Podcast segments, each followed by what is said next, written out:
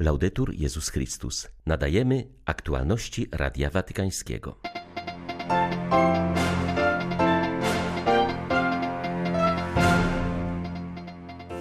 W święto świętych młodzianków papież Franciszek zwrócił uwagę na cierpienia najmłodszych, zmuszanych do niewolniczej pracy, prostytucji, walki z bronią w ręku i migracji. Do wspólnoty międzynarodowej zaapelował o obronę ich praw. Rząd Indii podjął decyzję o ograniczeniu zagranicznych funduszy przekazywanych organizacji charytatywnej prowadzonej przez Zgromadzenie Misjonarek Miłości założone przez Matkę Teresę z Kalkuty. Syria mniej cierpi dziś z powodu bombardowań. Najwięcej cierpienia powoduje ubóstwo i brak nadziei, powiedział nuncjusz apostolski w tym kraju, kardynał Mario Zenari, komentując bożonarodzeniowe orędzie papieża Franciszka. 28 grudnia witają Państwa ksiądz Krzysztof Ołtakowski i Łukasz Sośniak. Zapraszamy na serwis informacyjny.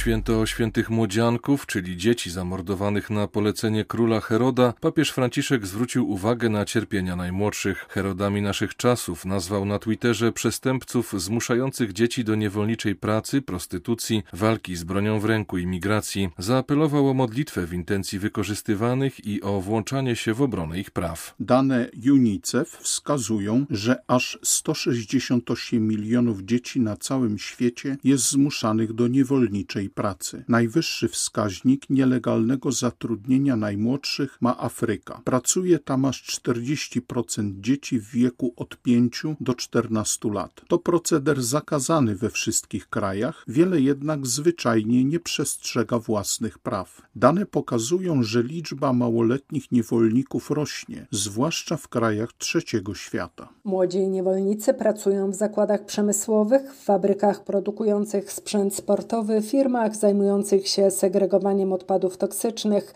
w kopalniach, rolnictwie i w domach jako służba. Dzieci wykorzystywane są także do przestępstw, przykład do sprzedaży narkotyków i są zmuszane do prostytuowania się. Proceder ten dotyczy głównie dziewczynek. Badania UNICEF pokazały, że 120 milionów dziewcząt w wieku poniżej 20 lat zostało na świecie zmuszonych do uprawiania seksu za pieniądze. Kolejnym problemem jest rekrutacja rekrutowanie nieletnich do rządowych sił zbrojnych i grup rebeliantów, by służyć w nich jako pełnoprawni żołnierze. W ten sposób wykorzystywanych jest 300 tysięcy nieletnich na całym świecie, wielu poniżej 10 roku życia. To smutny rekord, że przez 11 lat w kolejnych bożonarodzeniowych orędziach papież musi mówić o Syrii, która wciąż znajduje się na liście krajów naznaczonych wojną i kryzysem, rozdartych konfliktami i napięciami. Ten kraj zniknął z mediów, powiedział nuncjusz apostolski w Syrii kardynał Mario Zenari, komentując słowa papieża Franciszka wypowiedziane przed błogosławieństwem Urbi et Orbi. Kardynał Zenari przywołał papieskie słowa o przyzwyczajeniu i przemilczeniu tragedii, które sprawiają sprawiają, że nie słyszymy krzyku bólu i rozpaczy tak wielu naszych braci i sióstr. Obecnie Syria mniej cierpi z powodu bombardowań, a głównie z powodu ubóstwa i braku nadziei. To dwie bomby, które rzuciły ludność na kolana, stwierdził duchowny. Mówiąc o procesie odbudowy kraju, nuncjusz apostolski przypomniał, że jest on zablokowany, podobnie jak rozwój gospodarki. Duża liczba rodzin sprzedała dobytek i zadłużyła się, aby uzyskać kwotę potrzebną do wydostania się z Syrii. Koszt takiej operacji sięga nawet 30 tysięcy dolarów. W porównaniu z przeciętną pensją nauczyciela, która wynosi około 35 dolarów miesięcznie, to nie są normalne liczby, dodał duchowny. Mimo to syryjscy chrześcijanie starają się kultywować swą wiarę. Wiara nie słabnie, relacja z Bogiem pozostaje silna, choć być może w formie krzyku bólu i rozpaczy, zauważa nuncjusz apostolski w Syrii.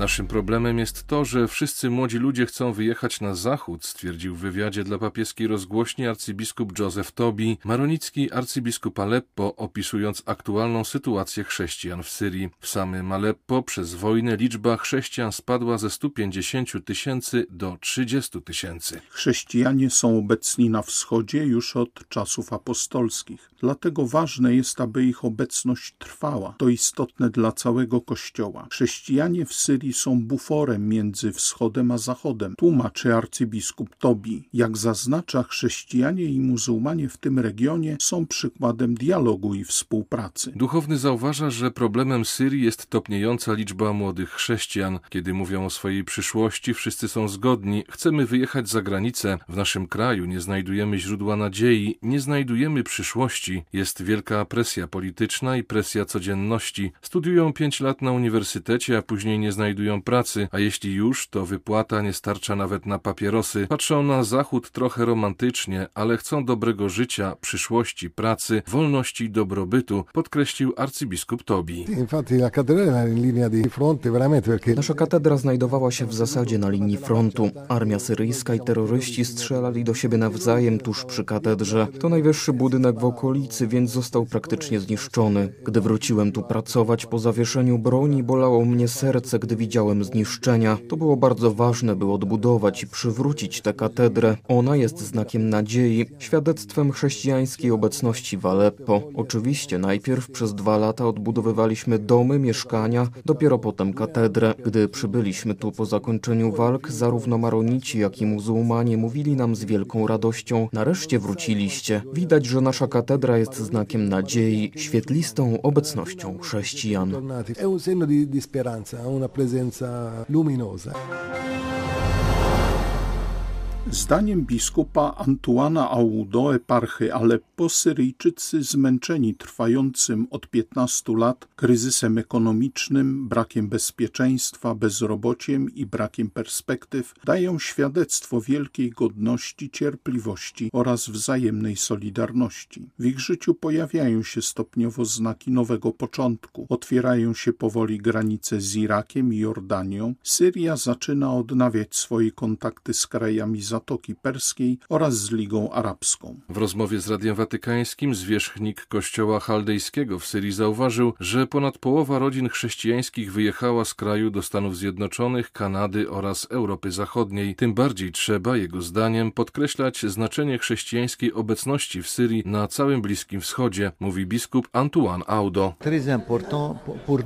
To jest szczególnie ważne dla nas jako Kościoła Wschodniego, ponieważ on reprezentuje tutaj pamięć całego Kościoła, jego historię zapisaną w miastach takich jak Jerozolima, Antiochia i Damaszek. Następna sprawa to świadectwo dla Kościoła Powszechnego. Kiedy Kościół Powszechny myśli o wierze chrześcijańskiej, to zdaje sobie sprawę, że ona objawiła się w konkretnej historii i geografii. Ta żywa i ciągła obecność jest bardzo potrzebna, ona jest nieprzerwana od czasów Ewangelii do dzisiaj. Trzeci punkt, bardzo ważny dla mnie, to sprawa chrześcijaństwa inkulturowanego w kulturze arabskiej i muzułmańskiej. Posiadamy zdolność w naszych krajach Syrii, Libanie oraz Iraku do współistnienia, do życia z muzułmanami, zrozumienia ich. Oczywiście napotykamy trudności, czasami występuje dyskryminacja, a w Syrii także prześladowania. To obecność w świecie arabskim i muzułmańskim ma wielkie znaczenie. Poprzez nas udzielana jest odpowiedź muzułmanom na stosunek chrześcijan do nich. Ukazujemy zdolność chrześcijan do dialogu z muzułmanami, pomimo wszystkich napotykanych trudności. Malgré toutes les difficultés.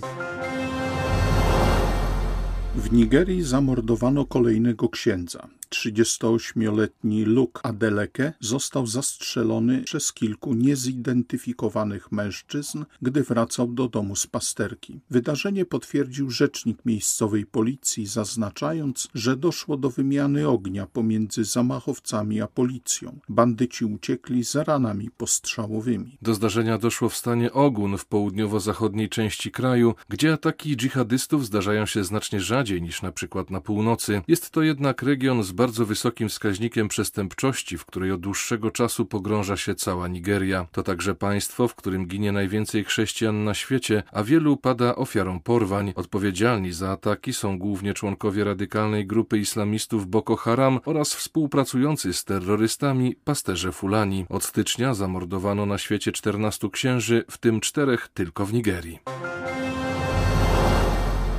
Święta Bożego Narodzenia stały się dla biskupów haitańskich okazją do wystosowania apelu do świata i lokalnych polityków o znalezienie drogi wyjścia ze stanu instytucjonalnej i społecznej zapaści, która zagraża stabilności kraju. Jako pasterze nie możemy pozostać obojętni wobec tragicznych wydarzeń ostatnich miesięcy, czytamy w orędziu. Biskupi wezwali czynniki polityczne, społeczne i gospodarcze do znalezienia trwałego rozwiązania kryzysu, którego doświadcza Haiti. Zaapelowali do grup zbrojnych, aby złożyły broń i nie przedkładały własnych interesów ponad dobro narodu. Haiti to jeden z najbiedniejszych krajów na świecie. Od lat doświadcza niestabilności politycznej, którą ostatnio pogłębił zamach na prezydenta i szerząca się przemoc. W wielu regionach bezkarnie działają gangi i organizacje przestępcze. Oprócz tego 14 sierpnia miało miejsce trzęsienie ziemi, które zniszczyło nadmorską społeczność Los Cayos na południu до Дню Виспи.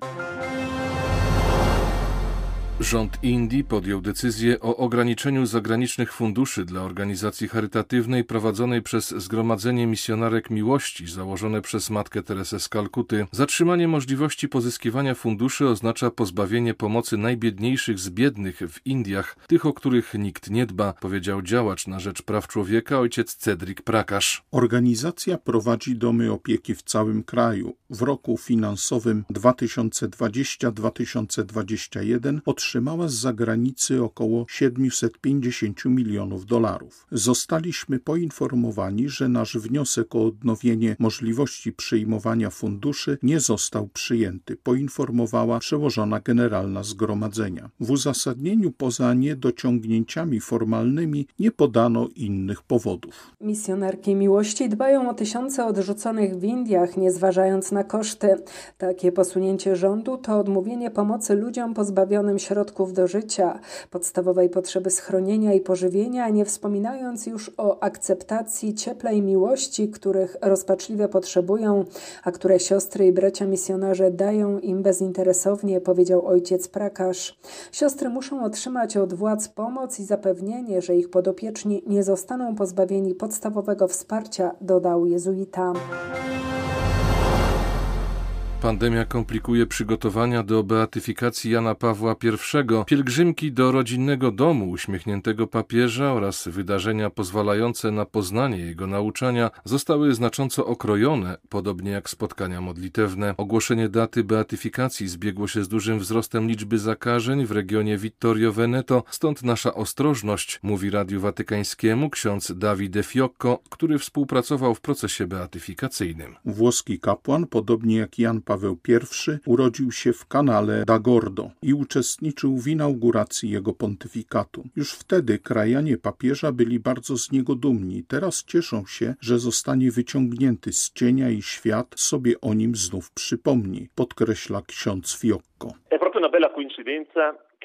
Dla nas pięknym zbiegiem okoliczności jest to, że ogłoszenie daty beatyfikacji przypadło praktycznie w tym samym czasie, kiedy Franciszek tak wiele mówił o pokorze, zarówno na audiencji generalnej, jak i w przemówieniu do kurii rzymskiej. Pokora jest jednym z najważniejszych przesłań papieża Lucianiego. Właśnie o niej mówił w czasie pierwszej audiencji po swoim wyborze, jakby chcąc wskazać, że pokora stanowi antyfonę na wejście jego pontyfikatu. Jednak temat ten był szeroko obecny w jego nauczaniu już gdy był biskupem, często przywoływał obraz osiołka, który nawet jeśli wiózł Jezusa do Jerozolimy, nie mógł przecież myśleć, że aplauzy są na jego cześć. Myślę, że nauczanie o pokorze i życie nią stanowią jedną ze specyficznych cnót papieża uśmiechu.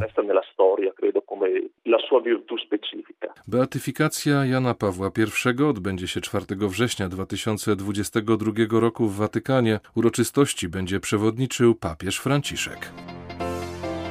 Były to aktualności Radia Watykańskiego. Laudetur Jezus Chrystus.